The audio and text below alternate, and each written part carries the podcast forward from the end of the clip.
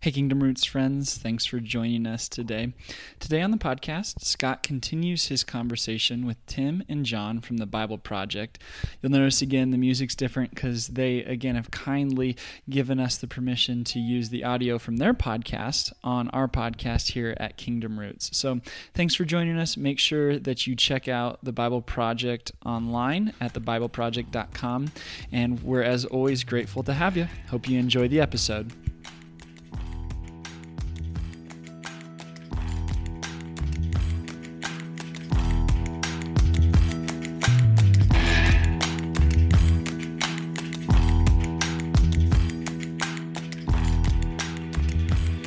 Well, uh, okay, continuing the journey. This is really enjoyable.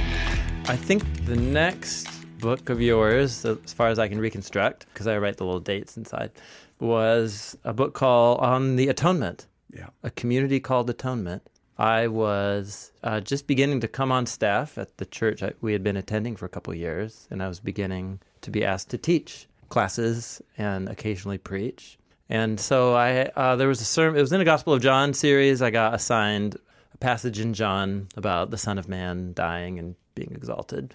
And so I wanted to read up on atonement and my language about the cross. I got a four views book that I realized like, oh my gosh, this is like a really hot topic. They call them the Atonement beehive. Wars. Um, Yeah, totally. the And uh, and then this volume, I got a four reviews book, and then I I got this volume. And I, what was formative for me, there's a lot of things that were helpful here, but what was formative was actually this chapter called "Which is the fairest of them all." Yeah. So you've gone through the whole book saying you can talk about the apostles represent the cross as a victory, as a sacrifice, as an example of love, different ways that they frame it. And then it was your way of addressing uh, do we have to privilege one over the other? Or is there some deep underlying common denominator that's true of all of them? And so you have this phrase that the atonement is Jesus identifying with us so that we can be incorporated into him. Yeah. And then you build on that. Yeah. But that was very helpful for me Yeah. and formative. Hmm. So tell me about the genesis of this book and what you what your ideas were in it. Okay. This book was a total accident. I was asked by Tom Wright for the Nashville SBL, a Society of Biblical Literature meeting, for the Historical Jesus Seminar to give a five minute introduction to the death of Jesus so that the other main scholars would do the talks. And I was just going to give a five minute introduction. In June or July, Tom writes me a letter and says, and you'll give the first paper. And I wrote back to him, I said, Tom, I thought I was given a brief introduction. He says, No, in my notes, I'm going to do that, and you're going to give the first paper. so I said, Well, I better get busy. So I spent that uh, until SBL working on a taxonomy Ah. of how different Jesus scholars understood his death Yeah. and how Jesus understood his own death according to scholars. Yeah. And at the end of it, I came to the, a conclusion that Jesus thought his death was atoning. And I told another, I told a historical Jesus scholar this, and she said to me, That's impossible. That's too theological. I remember thinking, so Jesus can't be theological? I mean, what's the point?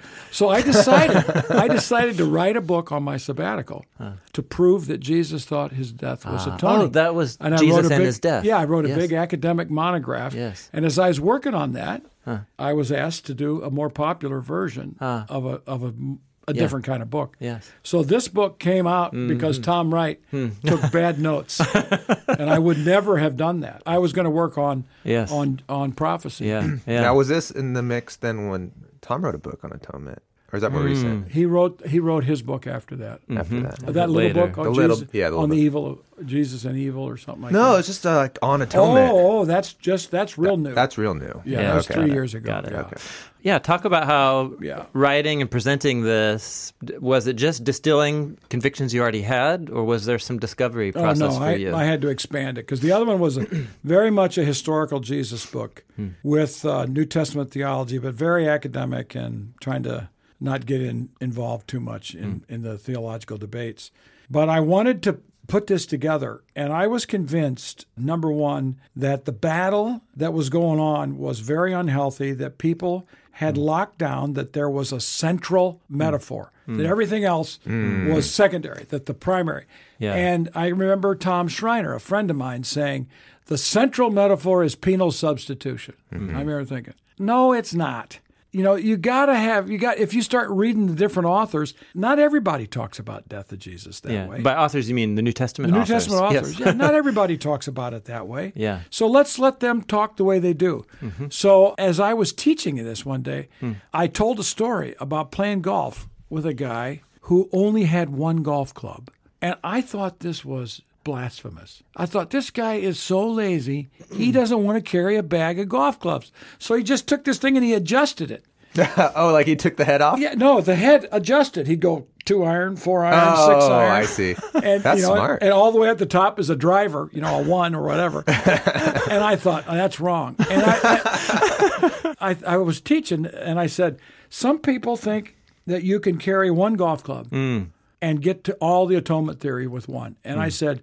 I carry a bag of clubs, and sometimes I need a wedge. Hmm. Sometimes I need a five iron. Sometimes I need a three wood. Hmm. Sometimes I always need a putter, you know. So I, I said uh, the atonement is like that. We need a full bag of clubs mm-hmm. to know which image to use for which audience at which time. Because every image of atonement, whether it's the victory of God, whether it's Jesus bearing our, shouldering our sin, our burden, our guilt, whether it is reconciliation, whether it's forgiveness, redemption is a different term. Mm-hmm. That's to mm-hmm. purchase, mm-hmm. justification. Mm. Every one of those actually has a different solution mm. to a different problem. Mm. So we mm-hmm. need all of those. And the mm-hmm. New Testament authors, mm. that's- this is one of their greatest acts of imagination. Yeah, yeah. They could not find enough ways Yeah. to mm. talk about the achievement mm. of Jesus' death. yeah. That's what I tried to bring out in the book. Yeah. That's cool. We need, but I do think it can be reduced to. I call it identification for the sake of incorporation. He Yeah. identified with us Yeah. to bring us into life with Him. Yeah. I mean, in a way, that's trying to get underneath all the metaphors, Yeah. like to a deep structure underneath it. Why do you think penal substitution became the primary metaphor in the modern church? Because of of this, this is the way we preach the gospel. We preach the gospel. But why? But why did that mad, become the way we God preach is the mad gospel? at us? It evokes the response that we're looking for. Okay. Mm.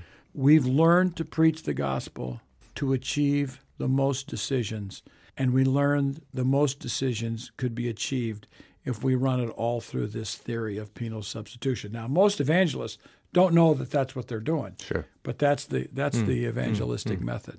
Well, good. You just pointed to uh, the next book on the stack here. The King Jesus Gospel was the next book of yours Yeah. I read. So let's just make this a clean. You know, you're just move- skipping a lot of books. in I know. I I, I, I know, Scot. I haven't read all your books. I'm just This, giving the ones I- that I have. this was my favorite. so one the King read. Jesus Gospel. Tell, Yeah. tell us about this. I wanted to call it in the beginning was the gospel, but my editor had he would have no part of it. Ah, ah. And I still think it's a better title. Mm-hmm. But because I think in the beginning was the gospel, we don't have any New Testament Mm. until first there's the gospel. Yeah. What pro- When what I was when I was in high here? school, Yeah. I got involved in evangelism, and I became convinced that what we were doing in evangelism was not right. I was just unsettled, and I was unsettled even more when, as a college student. I encountered Dietrich Bonhoeffer's Cost of Discipleship. And I thought, this guy gets it. Jesus calls us to be disciples. He's not calling us to make decisions. Hmm. But I, it just what I wanted to do then was preach a gospel that called people to be disciples, but I didn't I didn't know how to do it. Hmm. Hmm. Then I was unsettled with how we frame the gospel. And I was asked to give lectures in South Africa at the University of Stellenbosch on the gospel of the apostles in the book of Acts. And when Just I like the speeches the that they speeches. give. Yes. Peter and Paul Yeah.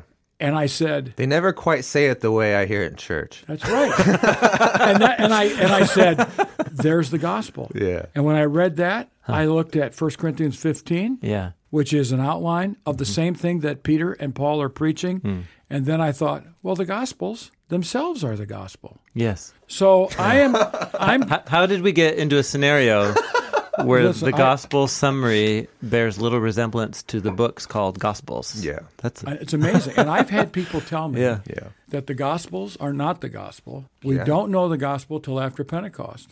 Mm-hmm. I'm going, oh boy, you put Jesus in a tough spot. And I, my my Jesus was in the dark. my sarcastic line for this is, poor Jesus, born on the wrong side of the cross, didn't get to preach the gospel. Wow. And uh, unfortunately, there's some truth in that. So it might be mm. sarcastic, but mm. it's because mm. I'm telling you something I think is, is pretty important here. So, in the second edition of this, this is the first edition. In the second edition, which is a paperback, I added a chapter because I knew something, but I wasn't I wasn't completely convinced. So I needed to do more work. And so I gave a lecture in uh, Canada, and at that lecture, I traced the history of gospel preaching. Hmm. So I spent an hmm. Hmm. entire year reading evangelistic sermons. Wow. Fascinating. You know, you're not going to find any Yeah. until America and the Great Awakening. You know, well, Jonathan Edwards, Yeah. John mm-hmm. Wesley, George Whitefield, uh, Finney, and D.L. Moody and Billy Sunday, and then to Billy Graham. Prior to that, people were catechized into the church. They had national mm. churches, so they were they grew up in the gospel. So I, I studied the history of evangelistic preaching, and and Tim, I was amazed. Wow. Finney would preach sermons sometimes that had 37 points. Wow. I mean, there's no four pointers. And I would, and and of course, Jonathan So we've Edwards. come a long way. We've, we've we've reduced it. Jonathan Edwards is never going to preach a four sermon, a four point sermon, mm-hmm. not like that. Hmm. And Whitefield, and so I started studying this, and I realized that what they preached hmm. for, I think you could say, was regeneration and a total transformation of a person's life hmm. as they surrender to God in Christ. So then I got into Moody, and Moody preached the same thing. Hmm. Both Moody and Billy Sunday hmm. basically hmm. were almost social transformationists. They were trying to get, especially males, to get their life back together, quit drinking alcohol all the time, quit getting drunk, quit visiting women who you shouldn't be visiting, and give your life to God. And that will make America a better nation. So both Moody and and Sunday were very much a national message. Then hmm. I saw a hmm. huge difference hmm. with Billy Graham. And I love Billy Graham. But Billy Graham and Campus Crusade and Henrietta Mears, she gave away, Billy Graham Crusade gave away six million copies of her book.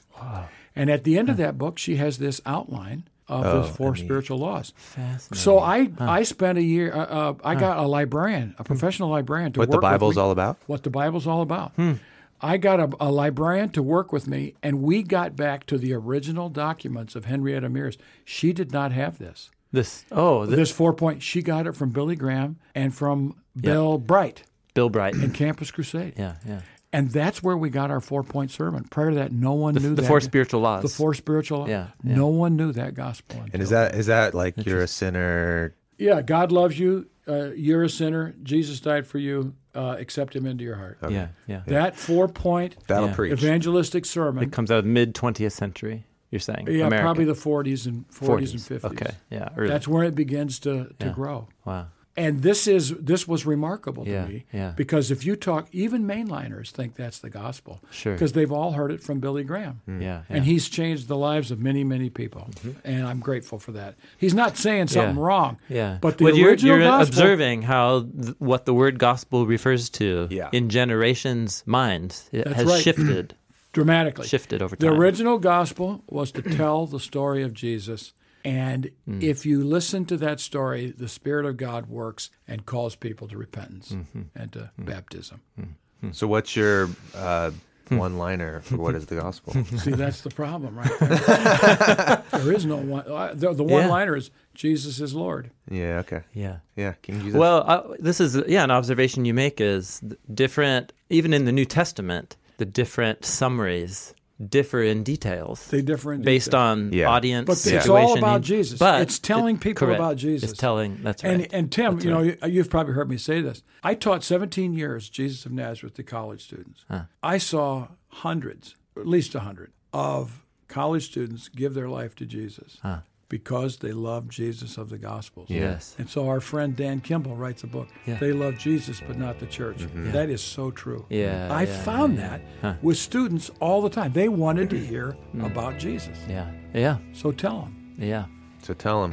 Tell them Tell 'em. about Jesus.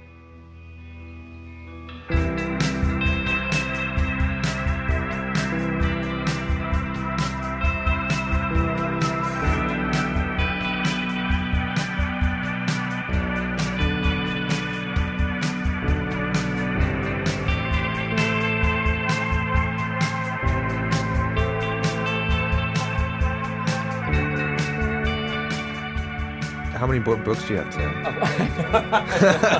Uh, well, there's this one and then another Kindle one. But Okay. two more. Yeah. Okay. Let's do it. The next uh, book of yours I came across was I was assigned a number of sermons in a preaching series through First Corinthians. So then I'm just deep dive into Paul. That was a great season of learning for me. Uh, and it was around the same time period that you published A Fellowship of Difference. And it's uh, exploring in a practical, funny way, essentially Paul's vision of the beloved community, of the unified body of Christ. So, that in terms of my years of reading Paul, my perception of Paul was like the heavy duty theologian, and and you know, uh, don't sleep around and be holy and love each other. That was my you know mm-hmm. baseline perception. And over the years, it's become so clear to me how for Paul the unity and commitment of love and mutual support of diverse communities wasn't just an add-on for Paul. It was central to the expression of the gospel Yeah. in his mind and heart. And so that's what you're after in a fellowship of difference. Tell me more about this this book. This, I wrote this book for my seminary students. In the first, I started writing this as soon as I hit Northern Seminary. Hmm. I wanted hmm. To write a book on the Christian life hmm. for my Paul class. Hmm. So I started working on this. But so I loved it when you said it's his vision of the beloved community, hmm. because for me it was a vision of the Christian life. Which is a vision of church life. So the original title was "Life in a Salad Bowl." Oh right, that's your main metaphor. Yeah, yeah, that's right. And my in the editor book. hates salad, so he said, "I can't work with this." Yeah, I yeah. said, "Oh, come on, it's Uh, good." It's title." clever. It's clever. So, I wanted to show how everything Paul teaches about the Christian life Mm-hmm. is actually teaching how people are to live with one another. Mm. It's not about how you can relate to God personally Mm. all the time. Mm. It's not about, in that mm. sense, of how you can go practice solitude. Mm. I, I think Paul believed in all those things. Mm. His fundamental category that he operated with is what kind of virtues do we need to have to be able to live together when we are as different as we are? Mm-hmm. So that's where Paul started. And mm-hmm. then the private the personal things come into play. Mm-hmm. So it's not an either or, but the starting point for Paul is how to get people who are different, E N T S, Yes. Yeah. living right. together Yes. and liking it. Yes. That was the challenge. Yeah. And this was, I think, a challenge unlike anything Hmm. that we ever saw in the Jewish world, Mm-hmm. and certainly that we saw in Athens or Hmm. Rome, because they did not mix like this. Yeah, you, you had in the opening chapters. I remember looking back through my notes. You talk through. I forget what what scholar whose work you were quoting. You were profiling Peter Oakes, probably. Peter Oakes. Yes. Yeah, and just you know an average house church in Rome. Yes. Who shows up? Yes. You got 15, hmm. 20 people. Yeah. Who's sitting there? Yeah. And it was so imaginative in Yes. terms of a slave, some Macedonians, hmm. there's some Jews, there's some people, some like Greeks who had been going to synagogue, Ho- homeless people. some homeless people. There's Workers in the house, That's right. Hmm. slaves. Yeah, yeah, That's a house church. yeah, yeah. And he studied this by, he got access to a major villa in Pompeii. Hmm. And he went through all the archaeological records of what was there, Hmm. what they could find, even DNA stuff. Mm-hmm. And they came to the conclusion of who would have been involved in that. Then he knew it would be slightly bigger in Rome. Hmm. So he expanded it to a few more people. But we have a totally sanitized view Hmm. of what church is like. Because we come to church and we come hmm. supposedly ready to worship and sing and listen. This is at someone's home. Hmm. They are in an atrium. It's the only place probably hmm. they could meet. They could, if it wasn't a very sm- a large group, they could meet in a room. And in the atrium, that would have been open ceiling, water if it's raining, coming down in a pool in the middle. And they're gathered around this pool in the middle, and they're talking. And someone, and it's it's people who live there and maybe some hmm. some homeless people who are staying there, or maybe some hmm. converts who live in another house who could hmm. get free for that time of worshiping together. It's unlike anything. I know I've been in one church like this in uh, Champaign, Urbana, Illinois, and I thought to myself, "This is a first century church." Yeah. The pastor didn't even have a membership. He said, Anybody who puts their name in our address book is a part of our church. I said, Jews and Christians? Oh, yeah, Jews and Christians. Yeah. They come here, they're part of us. yeah, yeah, and it was a total free for all. Homeless people, Mm-hmm. they fed 400 people a week.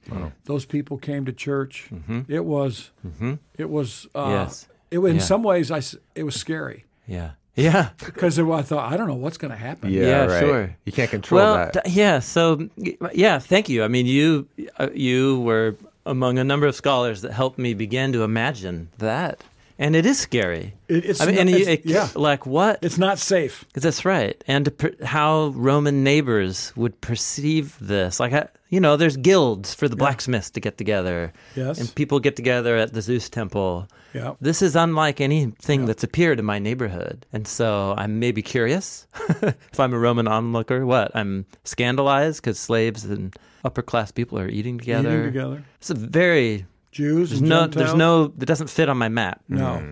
And think about this. Unless this is, I mean, almost any day of the week, anybody's villa, if hmm. it's a normal home, hmm. say in Pompeii or Rome, is also the business. So people would come in during business. This is why Paul says in, to the Corinthians if someone comes in and you're speaking in tongues, they're going to think you're nuts. Yeah. All right. Well, that's because visitors walked in Uh-huh. because this is a business. Hmm. It's not just. It's not a church building. Right, yeah. It's a house. Well, that's and a house is a business. Yes, yes. So Your atrium is your storefront. It's your marketplace. That's interesting. I hadn't heard that before. Yeah. That's fascinating. Huh. We could talk at length about all of these things more. Just the last thing to name. Actually, I have a number of other books on Kindle. We could talk about the Blue Parakeet and the other one about the phrase "the kingdom of God," Kingdom conspiracy. kingdom conspiracy. However, what I'd like to talk about last, I'll let you pick: kingdom conspiracy, or your commentary on the Sermon on the Mount, which seemed like a culminating work of a lot of years of reflection on the Sermon on the Mount. You pick: kingdom conspiracy, or yeah, your Kingdom commentary on the conspiracy Sermon. is controversial. I, I talked about it here one time, so I'll I'll I'll do uh, Sermon on the Mount. Sermon on the Mount. And here's what I remember because you have a, a blog that you've been Uh, very active on for many years, and you did a series many years ago. I think after I had just read one or two of your books, a long series of posts on the Sermon on the Mount. I actually printed them out to collect them because hmm. you would do different. And then I, at the end, I was like, that's kind of like a small commentary on the Sermon on the Mount. And it was very helpful for me over the years, and um, it was an active resource. And then you, when you published a commentary, I realized I was like, oh, this is he just put together like a culminating work, at least a reflection on that Oh, yeah. passage. So tell me about okay, the and Sermon on was the in Mount in your life. I grew up in a church that did not preach from the Gospels. My pastor only preached from the Pauline letters. Except at Easter and Christmas, he'd bring in a gospel passage. Yeah, that sounds like Holy- my Holy church tradition. Yeah. Huh. So uh, when I got to college, I was told by someone, I have no idea, I am eternally grateful for this, to read Dietrich Bonhoeffer.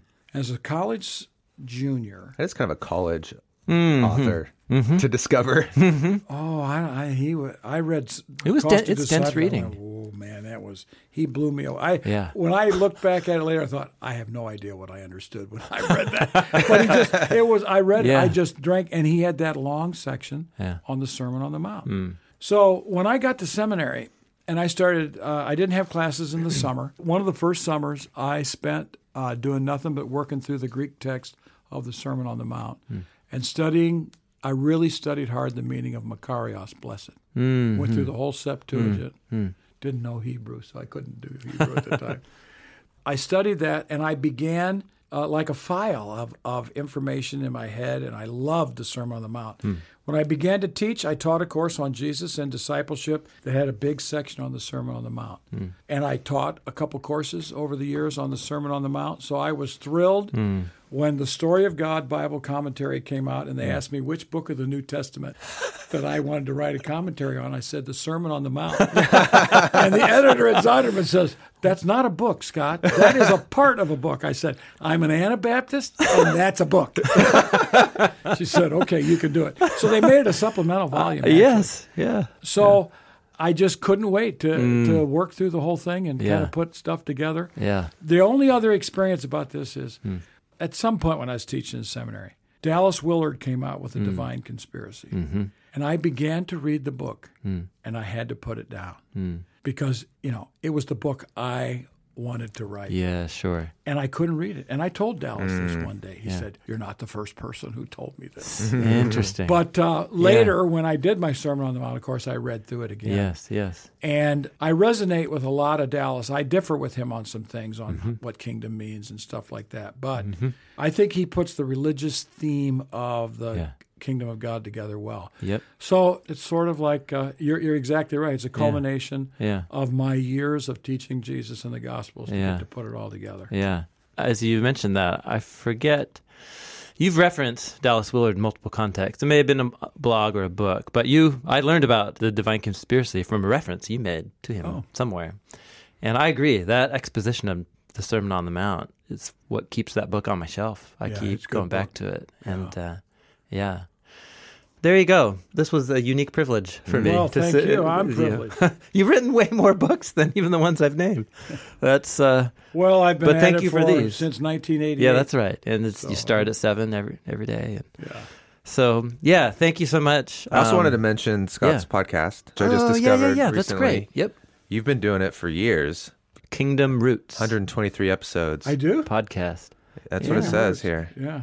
Which one should should I listen to if I could just listen to one episode? Oh, I don't know. You've got one. Everything you need to know about the new perspective in 30 minutes. Really, everything I need to know. About the new perspective. I on was Paul. there when it happened. I was. I mean, You- the new were. perspective. I was right. studying with Jimmy Dunn Yeah. when he gave that lecture, Yeah. famous lecture, Yeah. the new perspective on Paul. Mm. And E.P. Sanders came and lectured to our PhD seminar. Mm. Mhm. So Unique time and place to be for Yeah. Bible nerds. you go to the ones that have the most page views. The ones that have the most views. Well, let's see. If we go back, let's see. Atonement questions, part one and two have a, Mm. are pretty popular. Oh, the one at the bottom is big. Yeah, your first one. What is the kingdom? Yeah. Mhm. Was tw 2016. Yeah. So yeah, I'm gonna I'm gonna check that out. I'm excited to listen to that. Yeah. Yeah. Well, again, this unique privilege to Thank get you. to talk with somebody thanks for coming who has influenced me so much. You've had a big influence on the Bible Project through these works over the years. thanks. Yeah. Yeah. Thank and you. I love the Bible Project. Mhm. I think it's awesome what you're doing. yeah. Thank you. And I feel comfortable here. The whole time we're looking out a window and there's a little snow. It's snowing. I know. Is this It- real snow? Is it For, for sticking? Midwesterners? It's not sticking. It's not no. sticking. Do you need a shovel? No. You, it's not real till you need a snowblower. All right. Yeah. The fake that's right. snow is coming down. Yes. Well, thanks. Cool. Yeah. Tim thank you, John. Scott. Very Yeah, good. thank yeah. you. Thank you for taking the time.